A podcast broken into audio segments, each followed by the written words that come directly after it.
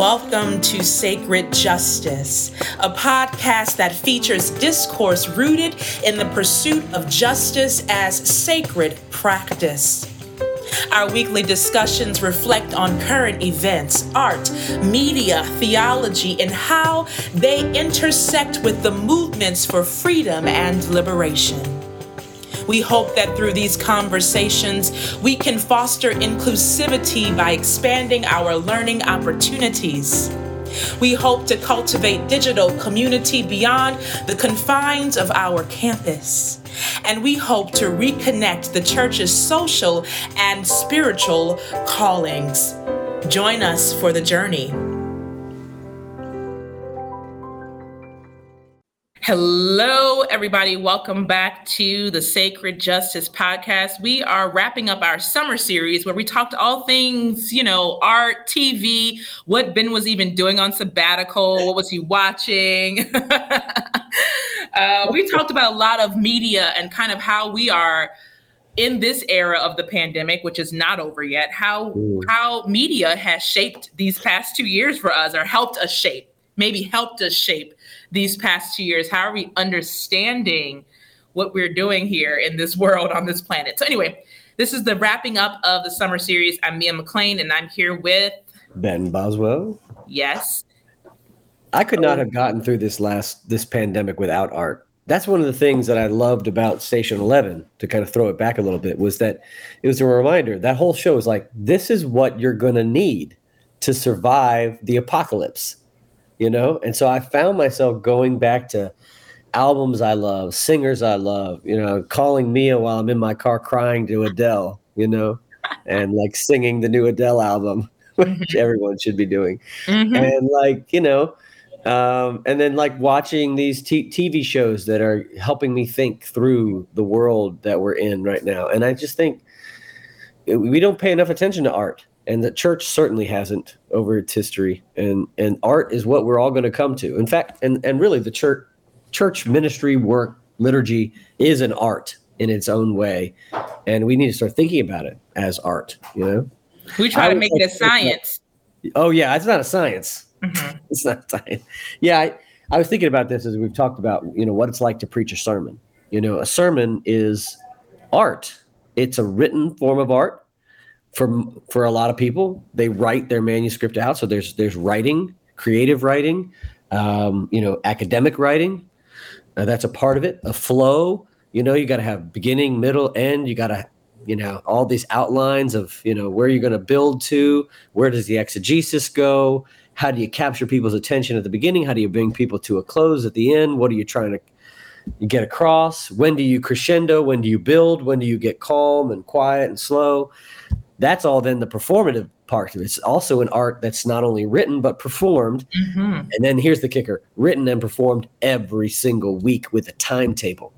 So it's mm-hmm. a lot more like you know what you would do when you were per- doing performances where you have a date and a time and you got to show up and put it on no matter what's going on in your life no matter what's going on in the world you know it's coming and you got to mm-hmm. put it um, but, but a lot difference of times, yeah you're creating you're you're doing the same show every yeah yeah yeah unless yeah. you're a comedian, unless you're doing improv. So the improv artists who do like improv theater at like Second City and United Citizens Brigade in New York, they are doing different stuff every week, but there's still a, a formula that they're fitting into, kind of like church, but it's a different show every time they get up on there.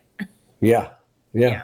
And then so you got uh, yeah, it's it's a piece of art that's got to be performed every week at the same time. That's crazy. It's a yeah. crazy thing to think about. If you asked a sculptor I need you to create a sculpture relating to this scripture and have it make make it relevant to what's going on in the world and you got a week.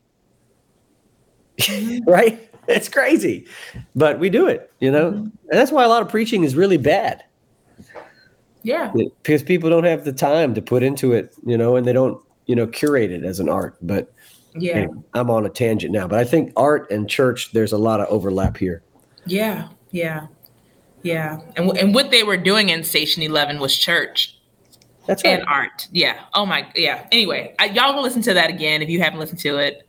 Yes. Or watch the show. Watch the show. Yeah. I gotta watch it one more time this summer. I gotta watch it. It's just it's it just brings out something. Yes. Um, so we're going to wrap this up this week with some other conversation about something we've been watching. Before we do that, what's going on in the world? Mm. What is not going on in the world? it feels like everything is going on in the world. There's almost too much going on in the world right now.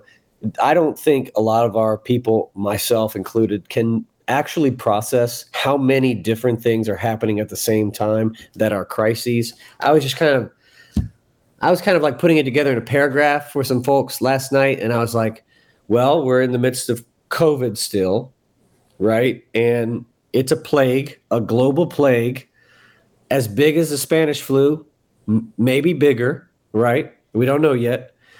And we don't even know what the ongo- uh, long-term impact of this is going to be yet uh, I was l- listening to a podcast that talked about like how pandemics have changed the world mm-hmm. and changed how economies work, changed how society worked. Think about how people reacted to the bubonic plague and the black plague and what came after that. How they, you know, when the population is reduced, one of the things interesting about that is that labor be- gets more power because there's less labor around. So labor has a whole different dynamic in relationship to capital when the when there's less people. So, mm-hmm. I mean, there's a whole bunch of things that could happen here. That's one thing. Then there's church decline. Then there's a war going on in Europe. Then there's like these January 6 hearings. There's there's there's housing mm-hmm. crisis going on, yeah. inflation. Um, you know, I mean, it's just it's one thing after another. We're getting ready to ramp up for hurricane season as if we didn't have anything else going on that yeah. we needed on our on our plate right now. Summer, it just feels like every summer there's some some crazy something crazy is going on every summer around this time. Yeah. That we're trying yeah. to deal with.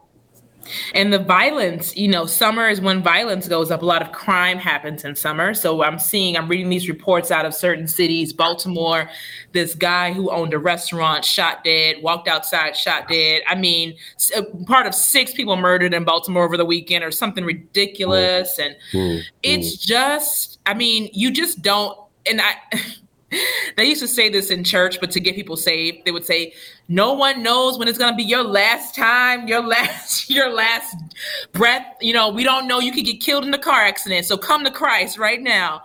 But that's really how it is. You could just walk out of your restaurant and you're gone, right?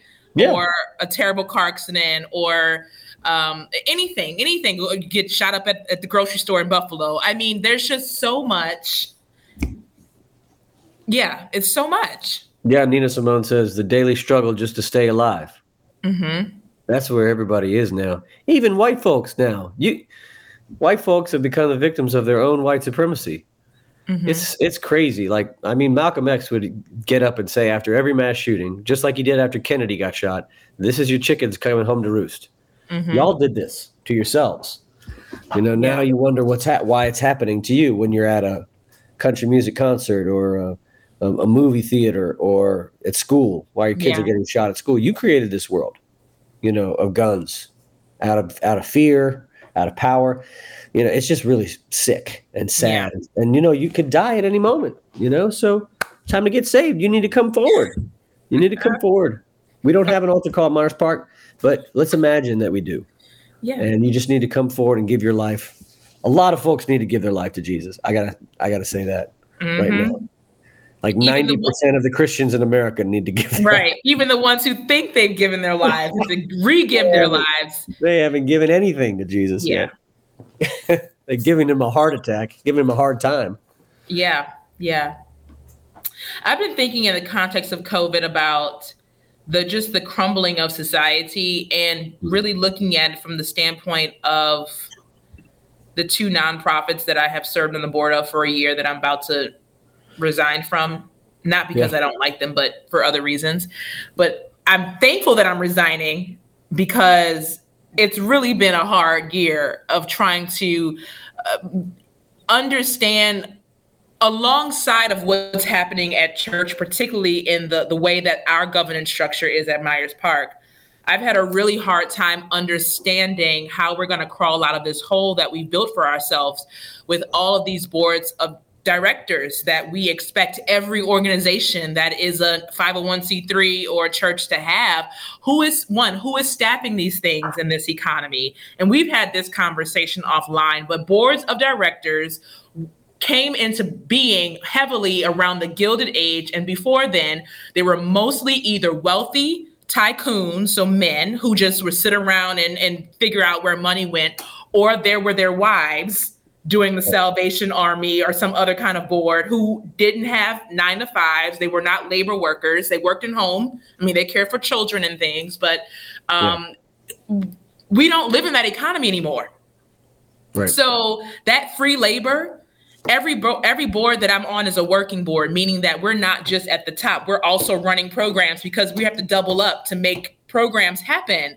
Yeah. And we just don't have the capacity. I mean, even, you know, Reverend Tara is about to resign from a board. you know, she's like, I just, I can't, this is where, where am I going to find the time to do my job, to have joy and have peace with my loved ones, and to also serve on a board that doesn't pay me anything, but requires 10, 15 hours of my week sometimes, maybe more than that. And so I'm seeing the collapse as one of the organizations that I've been on the board for had to cancel some programming twice in the past month. One was poor registration, and one was a COVID thing. And I could have told them to cancel this program a month ago, but mm. I'm trying to be a mm. good person, you know. Mm-hmm. um, but they could they just couldn't see that the lack of registration is has everything to do with COVID and that people are just not interested in what you offered two years ago or three years ago or four years ago. They have different needs now. You're wondering why certain faith communities are no longer contributing money. They can barely keep their lights on. Mm. I mean, we mm-hmm. sit in a privileged space in Myers Park. These Myers Park churches can keep their lights on, but the average church has a budget, a yearly budget of $300,000 a year, if that. Yeah. And you want them to give and to participate. Their people are working two and three jobs. Yeah, and they're in competition with all the nonprofits in town just to say stay alive at this point. Yeah. We're, you know, so, so they're, and they're the ones who created the nonprofits and are sustaining the nonprofits, and then you asking them – they can't raise their own budget, let alone give away to nonprofits. Yeah, yeah. yeah.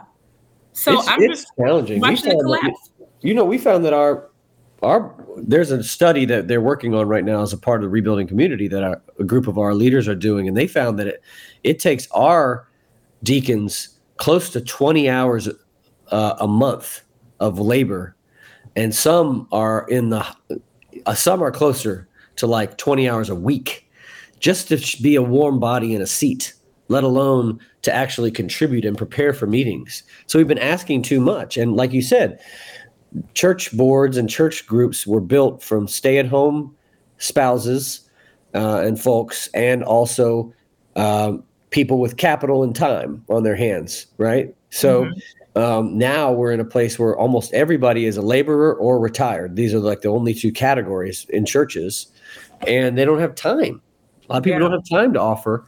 Uh, not to mention, we're in the midst of a volunteer crisis. The people who would have the time to offer are exhausted, um, and they need their time with their families because that's the only time they have because they're working Saturdays, they're working Sundays. Um, it, I don't know what the future.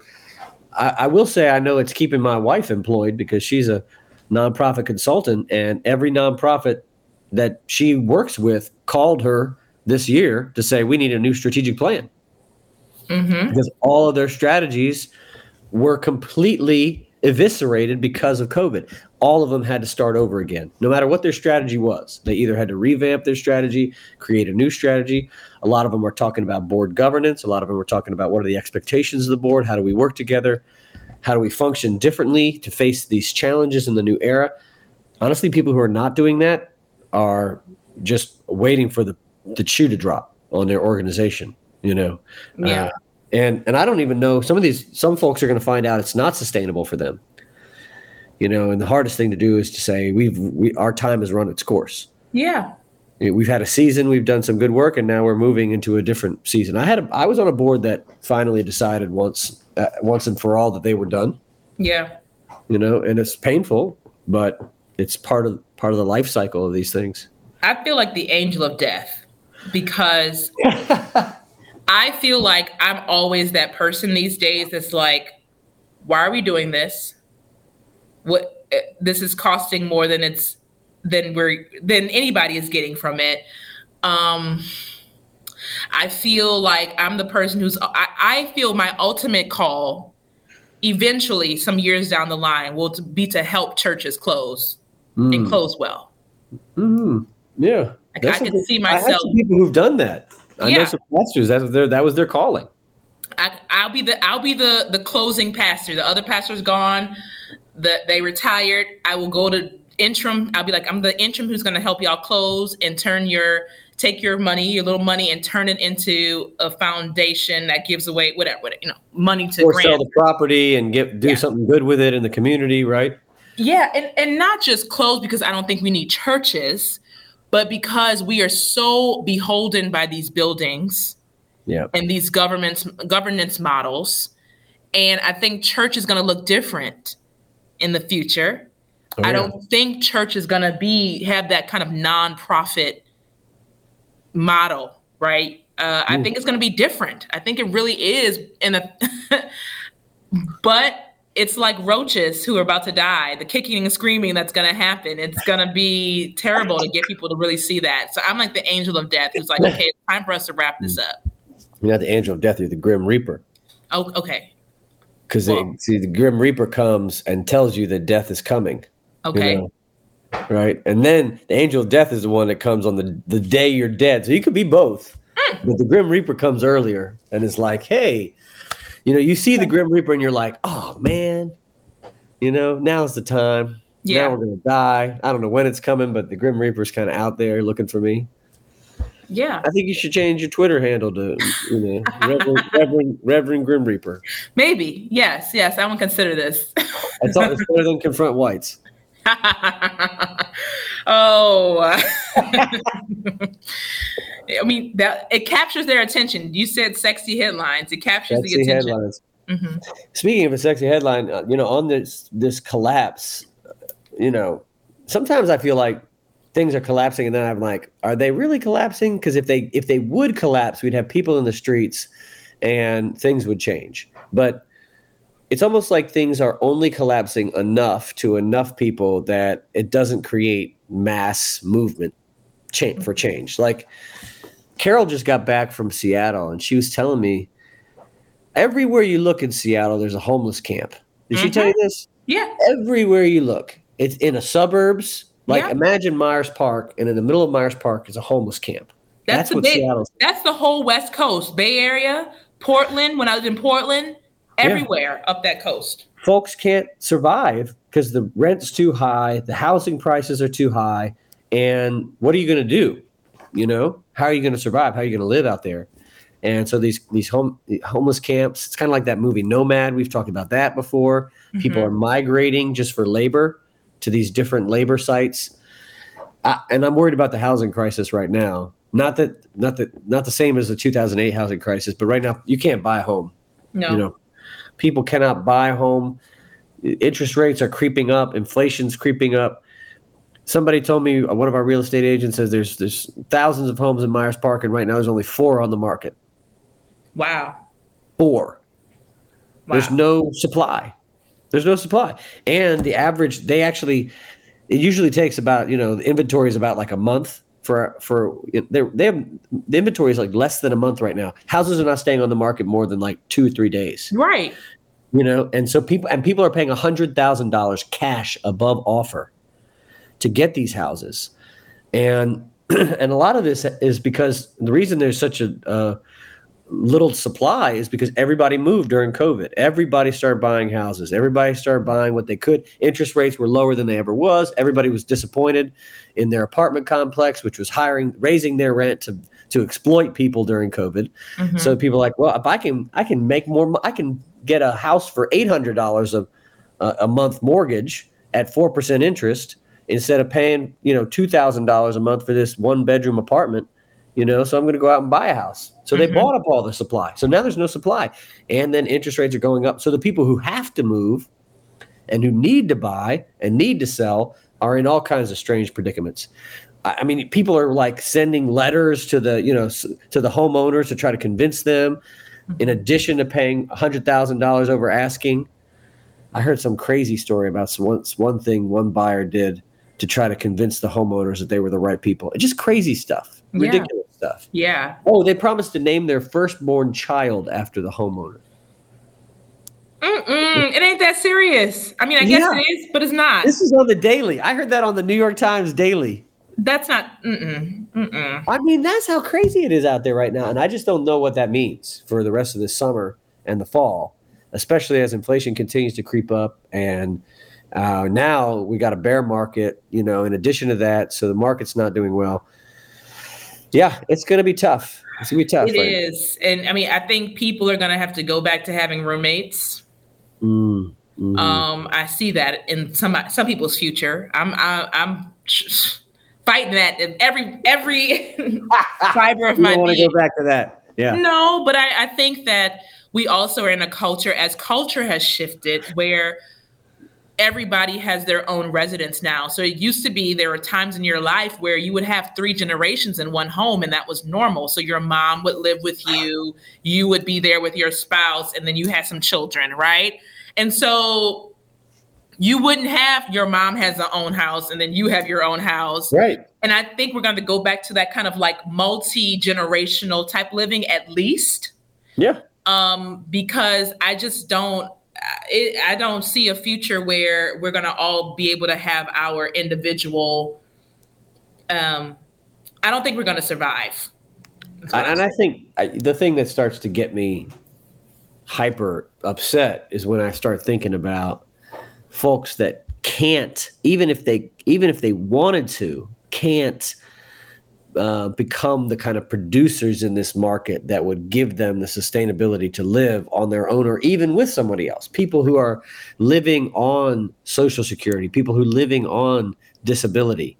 You know, this is their whole livelihood because they can't do the kind of jobs the rest of us can do. Mm-hmm. And so, what happens to them in the midst of a housing crisis and a market crisis? Mm-hmm. You know, it, it's one thing for you know me to have to spend more money on a gallon of milk, right, or gas at the gas pump, and there's a lot of complaining about that right now. That's, yeah, a lot of that is first world privilege. I mean, it is, but still, I'm still pissed about it because it's double what it was last year. It's it is double bad. what it was last year. Okay, but if you, yeah, but if you're a person who you were barely making it before, yeah, now you have to make a choice: is is it really worthwhile for me to work? Yeah. Because I got to draw, I got to pay double the amount of money that I was paying before just to get there. So I now, what's should I even do my job? So I mean, these kind of crazy calculations. I was thinking about, you know, that with the with the shortage on uh, formula. You know, what about parents who have adopted a kid? You can't mm-hmm. breastfeed an adopted kid, mm-hmm. right? So like, what do you do if there's a shortage formula and you can't get access to it?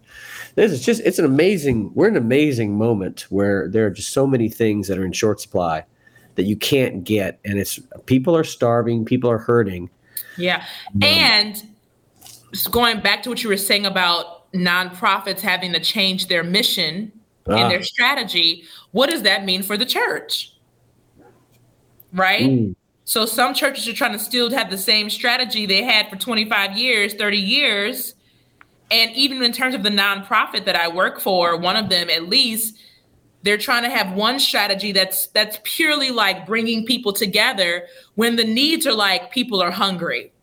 Yeah. right? And so church can't be bringing people together purely anymore and we're going to put some ashes on your head and let you sit there and reflect when there's people not able to pay their rent. How we're going to have to change our strategy and our mission or die. Exactly. Yeah there's a it's, it's like a different level of urgency around yeah. some things than we've had before church yeah. got to think through that. What does it mean to be church in yeah. a time where everybody's hurting? Do we need organ or do we need? I'm not. I'm not just talking about Myers Park. I just mean in general. Do we need organ yeah. or do we need to have a soup kitchen because that's that, that's how bad it is. Yeah. You know. Yeah. Anyway. Yeah. And what what a lot of churches aren't even into direct service. You know, they're yeah. giving money instead, so they don't know how to do that. Yeah. well. a lot of problems. We can't solve them all, but we can't. We can't. Keep talking. So one of the things that I actually told Ben to watch that then he told me that he was told me to watch it, even though I had oh, told him wow. to watch it.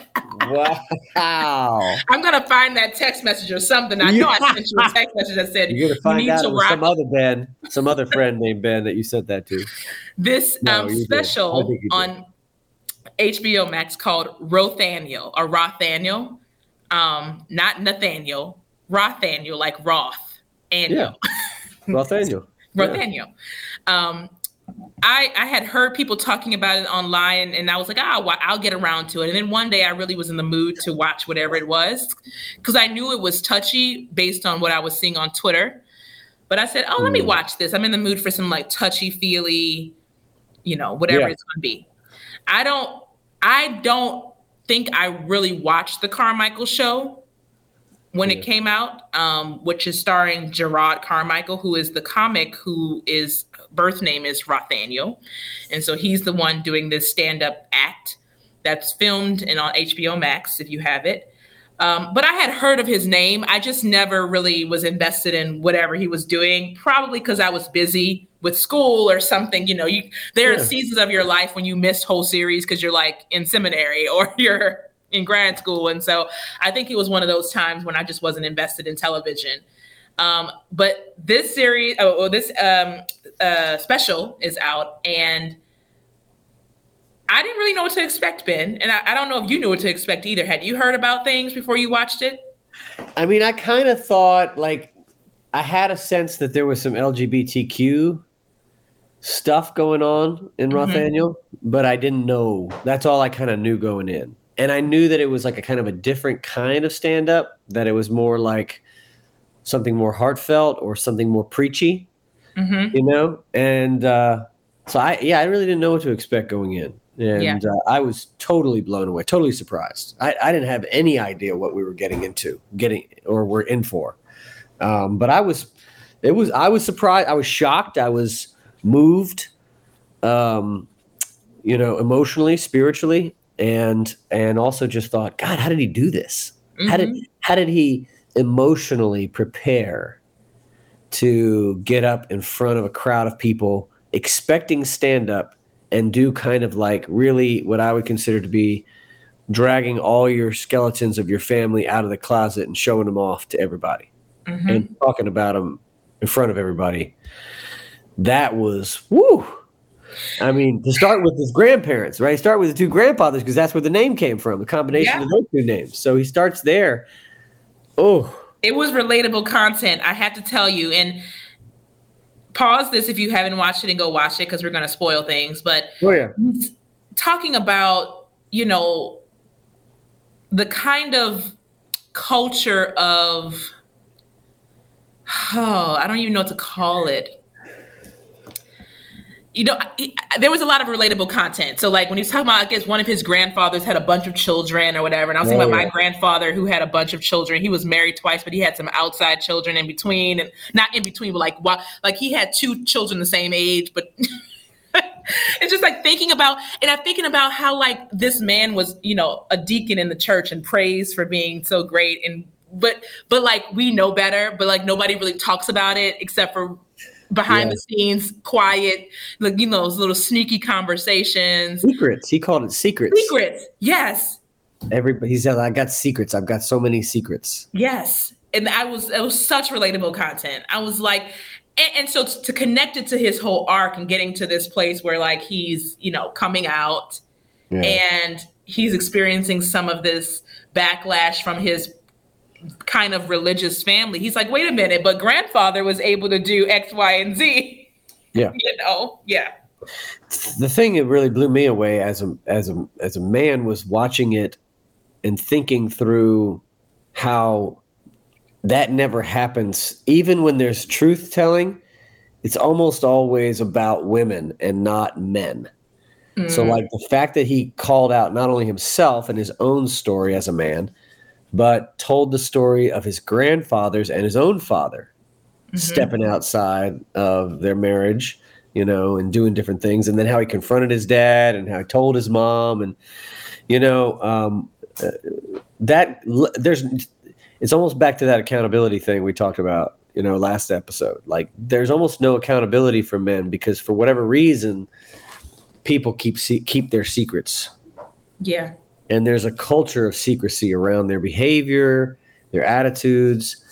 I had this great phrase uh, given to me by my mentor, uh, Meta Commerse, who she relates to this in a lot of ways. So I want to talk about her relationship to Rothaniel, but mm-hmm. she um, she said that there was this phrase. I think I may have told you this. I don't think I put it on the podcast that they would say they had this this term that they were an angel in the streets and a devil at home. Uh-huh. You said we talked. You said this last time we were talking about maybe yeah, domestic people. violence or something like that. Yeah, yeah, and I think that's the kind of thing. Like it's we out in the streets, they're a deacon, they're giving people money, they're taking care of people, they have a job, or they're or they're employing other people, and everybody thinks of them as really good human beings in the community. And at home, they're beating their wives, mm-hmm. and everybody keeps that secret because it's embarrassing to the wife too, right? So she doesn't want to tell everybody.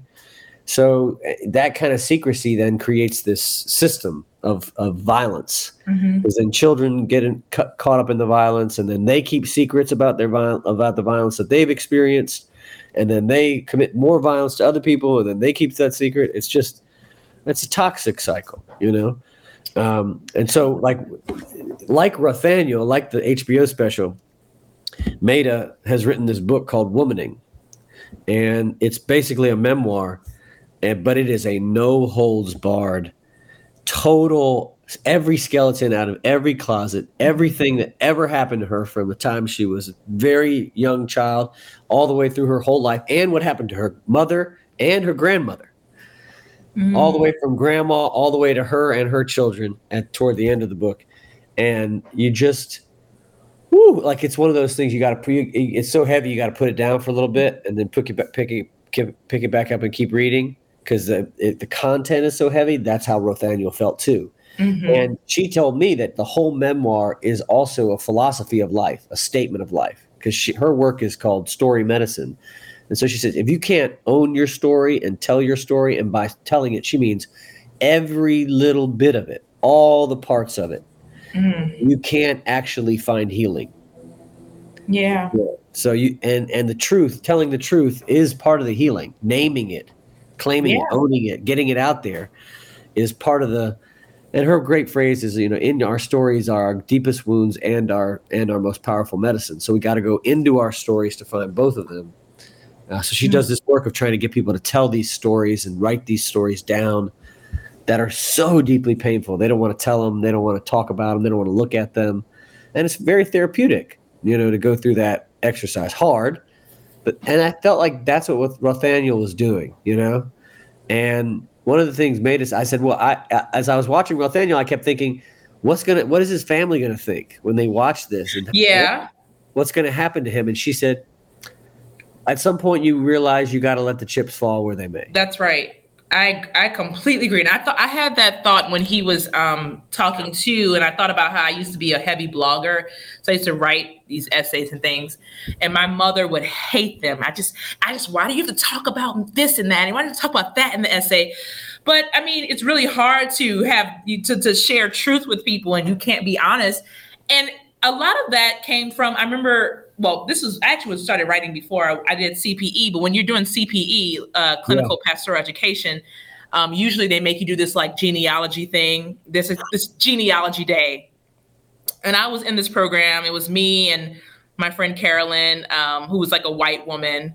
Uh, mm-hmm. from Minnesota, uh, and then there was like two Orthodox Jews and like one yep. man from West Africa, and we're all doing our family tree. And we it gets to my part, and it is so complex. And so when Rothaniel was telling all these different stories of his family, I think about, and even when I was reading one of your other mentors' um, books, previewing yeah. uh, his book, um, and he had a section in there about genealogy day or something in his classes, I was thinking about how complicated genealogy, the story of telling our story of our family is. Um, you know, uh, the, the Orthodox Jews had very neat family trees and very like okay, my grandfather was my grandmother, and then they got they were only married once, nobody was divorced, and then they had children and nobody had extra children. I get to my family and there's like all these little side boxes and triangles, and yeah, I have I have five, I have four brothers, and it's three different mothers, and blah, blah, blah, like you know, and they they were like they couldn't even understand the complexity because culturally, even if there is a legacy of some of that in certain cultures it's really not as prominent as it is in others or at least right. they're not telling the stories yeah yeah that's right yeah and so what yeah and i think and there's probably more complexity there in the orthodox that's just not around different tangents and branches but right. really just how people hold their relationships together, even when they shouldn't. That Right, creates a whole other level of complexity. Exactly. That's all. You know, where there's like your love and your resentment for someone are all baked together, and you don't really know the difference, Yeah. right? Because you can't you can't separate them from each other. So you're just you're re- are you resentful or are you filled with love? You don't know because you couldn't tell those two emotions apart if you tried because you're just totally you feel all that for that one person it's amazing um, to think through our family trees like that and to think through the complexities of them but i don't know many people who really are willing i think maybe this is a southern thing too. Like people don't tell the truth about their families down here. Nobody tells it nobody talks about their family truth. Mhm. every anything we can hide in the closet we will hide in the closet as Mhm. in the south. That's like a the southern tradition to, and they're very people are very adept at it you know? Yeah. you know we will get those skeletons in there. We don't need to see them right now. We don't want to look at them. We don't want to talk about them. Don't even talk you know don't even talk about bruno. He's in that closet. Forget about him. My my problem is with this, and as Rothaniel explores in the special, is these are some of the same people that will turn around and try to condemn you for something, whether that's like being gay, which is not an, a sin, right for us we believe we don't believe that right or it's something else like you had a kid but you weren't married or some whatever the thing is right these same people that have in my family that have illegitimate children people who are pastors in my family who have other children outside of their marriages yeah turn right back around on Sunday morning and are like, you're going to hell because of X, Y, and Z. That's where I draw the line, okay? Because I'm not going to police your secrets. But Yeah. when you turn around and you you start putting your foot in your mouth, that's where I'm like, okay, we're done here. Yeah, and I think that's one of those places where pastors have to be very careful. Um, I'll, I'll tell two stories on that that I think are good. One is that when I went through a divorce uh, and uh, in a previous church, and um, I asked, uh, and and we put the news out, like we sent a letter out to the congregation, which is just like n- tell, name a profession where you have to write a letter to your entire community and employer that you're going through a divorce. Like Mhm. only ministers have to do that. The shame that is around that is just Mhm. ridiculous. How much they put around that. Anyway, so all that to be said, so you got to do that because that that's part of the job. And uh, so uh, Lauren was going to preach for me the next Sunday, and the text was from the lectionary, and it was on divorce. And so we come into the staff room, and we're kind of debating what should she preach on? Should she? I, and I was like, preach on that. Preach on divorce. mm-hmm, She was like, really? I was like, yes, mm-hmm. yes. Preach on it. There's Yeah. a reason it's in the lectionary this week. Deal with it. You know, open it up. Talk about it. You got divorce in your family. Everybody in the church probably has some divorce in their family. Mhm. Talk about it. You know, be open about it. Don't try to hide away from it just because of me. But uh, it was not easy to sit there as someone going through it and listen to her preach on that. Um, but you know, you do because you want to. You that's part of what it means to have integrity. Sometimes you got to do the hard thing Yeah. as opposed to this other story I've got where I was at my first appointment ever at, was as a youth minister at a Southern Baptist church. If you can believe that or not, Ben Ah, Boswell served as the youth pastor you've come a long way. at a Southern Baptist church in Raleigh. And my my supervisor taught me a lot uh, about ministry, but he and I dis- disagreed on everything theologically. And um, he kept going on. He was just so anti-abortion, you know, just anti-abortion, anti. Couldn't you know, just couldn't come around on that. And um, but he and his wife were going through some difficulties, you know, some infertility difficulties. And so, um, without telling anybody in the church what they were doing, they did IVF. mm-hmm. And so he gets up on a Sunday, it's Mother's Day. And they on that in that church they had this tradition and everybody who hears this, I've told this story before in a, in a sermon, but every time you hear it it's awful. They had a tradition where they gave all every every mother in the church got a rose on Mother's Day. Mm-hmm. And they honored the oldest mother, the youngest mother, and the mother with the most children. Okay. And they all came up and they all got a special prize that day. The, Okay. the newest mom the oldest mom and the mom with. When you most, say newest, you mean youngest or newest?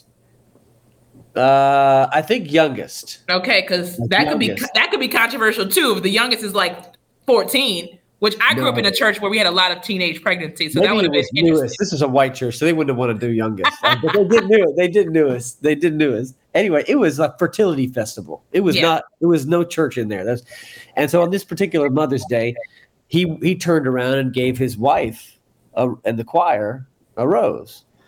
And uh, so then he gets up in his sermon. This is his sermon for the Sunday. And he says, you know, he's preaching on Abraham and Sarah. And he says, Well, you might have noticed that I gave my wife a rose. And I just want you all to know that after years of trying, miraculously, God has given us a child. We are pregnant. And he goes through this whole sermon on Abraham and Sarah and about how it was a divine blessing to them and a divine blessing to him and his wife, and never mentions IVF, never mentions the complexity of, of, of morality related to IVF and its proximity to abortion, mm-hmm.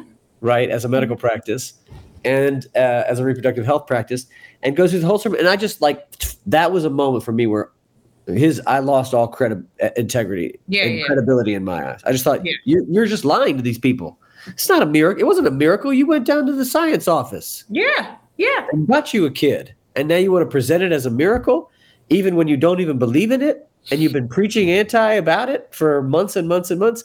But he couldn't see the connection between infertility and abortion. Mm-mm. Mm-mm. That's what I found. So it was it was bad. Anyway, yeah. I just think that's one of those where like pastors got to be really careful. You know, if you're going to get up and preach about against something, you got to have some integrity around it in your own personal life. You know, I mean, in, in, integrity in general in your own personal life. I mean, I think things happen, um, and you can handle whatever missteps, however you have. Uh, misstepped in your life, right? Yeah. But to get a, to turn around and to say some of the most egregious things that that particular member of my family says on a regular basis, um, though I think I think he's gotten better since he was outed on social media for having this other child. But um, but it took that for him to even say something. And that child, by the time he was outed, that child was like eight. it was Ooh. something ridiculous, you okay. know. Huh? Yes. Yeah, I, I, was just saying that's that's crazy. Why did it take that long? Right. Know? So it took it took being exposed and embarrassed, and so I just when I was watching Rothaniel, I was I was just thinking of all the ways, as you said, men get away with with certain stuff, get away with certain secrets that that particularly cisgender women could never get away with, mm-hmm. and um, yeah it was it was interesting. I, I don't know how I felt at the end. I think I felt like I was glad I watched it. I felt that it was really powerful. Mm. Um, there were some people who didn't like his language in there. You know, he uses some what is considered a slur, and so there's also this conversation about like who gets to use the F word.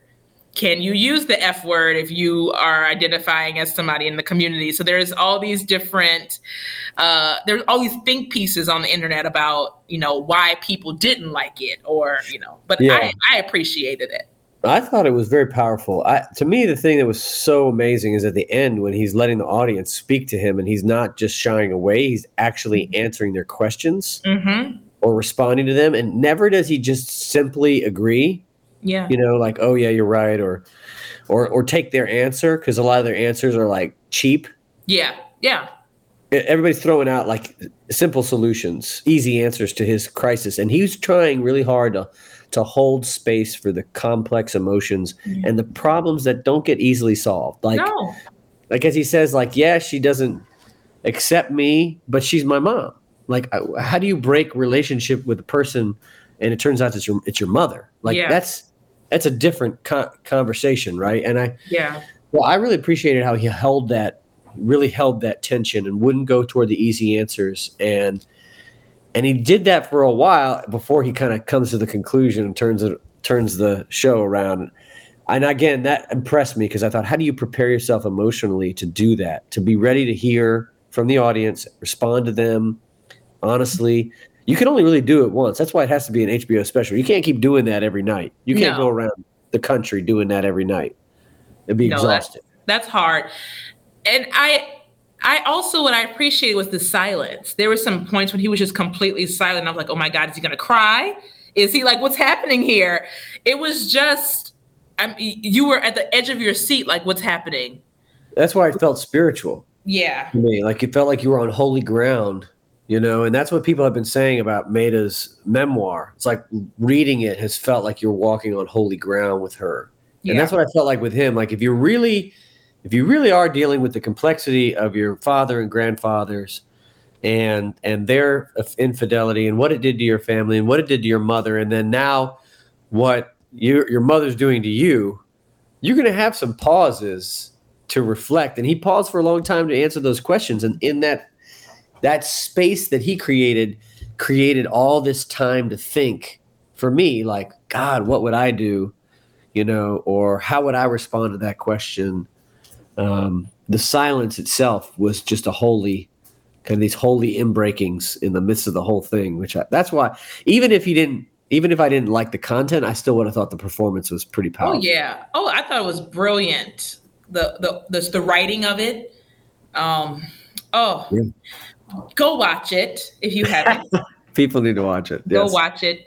And it also just speaks to the complexity of the human condition. And I say this all the time even with that person that I was just referring to in my family, or the couple of people in my family who are just, you know, theologically and ideologically, we are not aligned and probably will never be.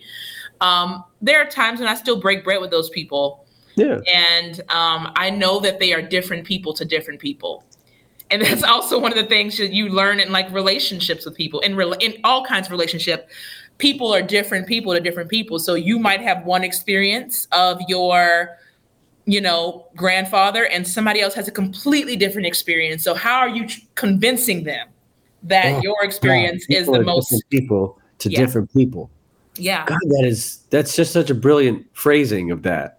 Yeah, I think about how that impacts church. Yeah, because people are different people to each other as congregants than they are to their to their ministers. People yeah. are different people to their ministers, right? So the way someone treats you or me it could be very different than the way they treat their family or the way they treat their uh, their friends and fellow church members and it could be you know it's kind of like what i was talking about last week with the you know the the the the street angel and the church demon you know you how you relate to different people depends on the context and the person you're relating to mm-hmm. so this is why it's so hard for people to hold each other accountable because they are relating to a person in one way uh-huh. and they don't they can't imagine relating to them in the way that you're you're telling them that they've acted yeah right so it's kind of like when somebody comes to a to a, a, mother to tell them that their husband is abusing their daughter or, or son mm-hmm. and the mother can't accept it not yeah. because she doesn't believe the children even though she should you know she can't accept it because she can't believe that the person that she relates to would relate to others in the way that they're relating to them. Yeah. And that's just such a massive such a hard thing to do because our we imagine that our relationship with another person is the way they are everywhere. And that's that's not it. No. There is some essence of their being unless they're a sociopath there is some essence of their being that is that is the same but you know, I've had some, I have a mentor who I know quite a few people have had run ins with and you know do not uh they've had issues in b- both ways it's not just one way. It's not always one way you know? Yeah, yeah. but i i in order to maintain this person keep this person as my mentor who has always been super respectful and help, helpful to me um i just have to accept that he's a different person to different people. And that's just yeah you know and I, I take it i take what i can get from it and i give what i can give. And then i i don't try to convince other people that he is going to be the same to them as he is to me. Right. Yeah. You didn't have to talk about me like that. Out here on this, this podcast. Oh jeez oh geez. oh my god. No i mean people are different right? Yeah. People and people have different relationships. I have like it's like when you have those two friends who really like you and you like them, but they don't like each other. Yeah. You know, and you're like, I don't understand this. Why aren't you guys best buddies? And it's not the way it works all the time. No. You got to have and separate, create boundaries to separate your relationships out and understand they're different when they're with different people. Yeah, uh, that's a that's called self differentiation, and mm. people have a very hard time doing it.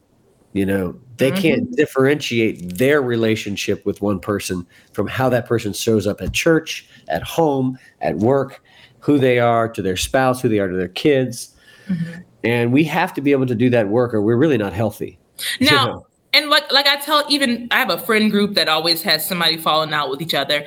And like I tell people, if somebody has violated you in a way that is just egregious, it's completely violent, they have harmed you, that's different than we had a falling out over something, you know, ice cream flavors and we don't speak anymore, right? Like there's a difference, right? So if your husband is abusing you, I'm I'm not going to also probably go have drinks and act like that didn't happen. That's violence, yeah. right?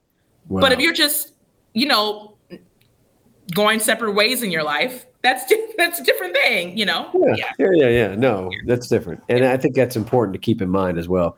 But yeah, Mia, what was? How did you put that? People are different people to people different, different people. people. to different people. That's a sermon right there. Me and McLean. I've been sermon. thinking about that for years. It's been I've been mulling that over. That's a good one. yeah, folks need to watch Rothaniel. Yes. I think it's powerful. Yeah. Really good. What one of my favorite points of that one I want to point out was when he, his friend tells him his best friend tells him that his father was over at his auntie's house. Mm-hmm. that he tells the story I'm spoiling stuff now, so turn this off for sure if you haven't watched it. But mm-hmm. he tells him that his his his his best friend's like, "Hey, Mister So and So, you know, I see, how are you doing?" He's like, "Who are you talking about?" He he literally pretends he's not that person. Mm. Like he, he's like, "Who are you?" talking? He just pretends that he's not that person, even though he knows he's talking to his brother, his son's best friend. Uh uh-uh. uh. Uh uh. it was the wildest thing. Then he asks his aunt, and his aunt does the same thing. She's like, Mr. Carmichael, who? I don't know. Mm-mm. oh, gosh. Oh, what tangled webs just, we weave in oh, life. Yes. Denial's not just a river in Egypt. well, on that note, um, I got dad jokes for days. on that note, thank you all for listening to our summer series. Um, where we yeah. talk all things media and art and theater and film and etc. and how it interacts with our life. Um, yes. We will follow up with you at a later date. All right. Okay. See ya. Friends, that was our episode this week. As always, please email your questions and your suggestions to Reverend Mia McLean at mmcclain at myersparkbaptist.org. Until next time, take care. This is Sacred Justice.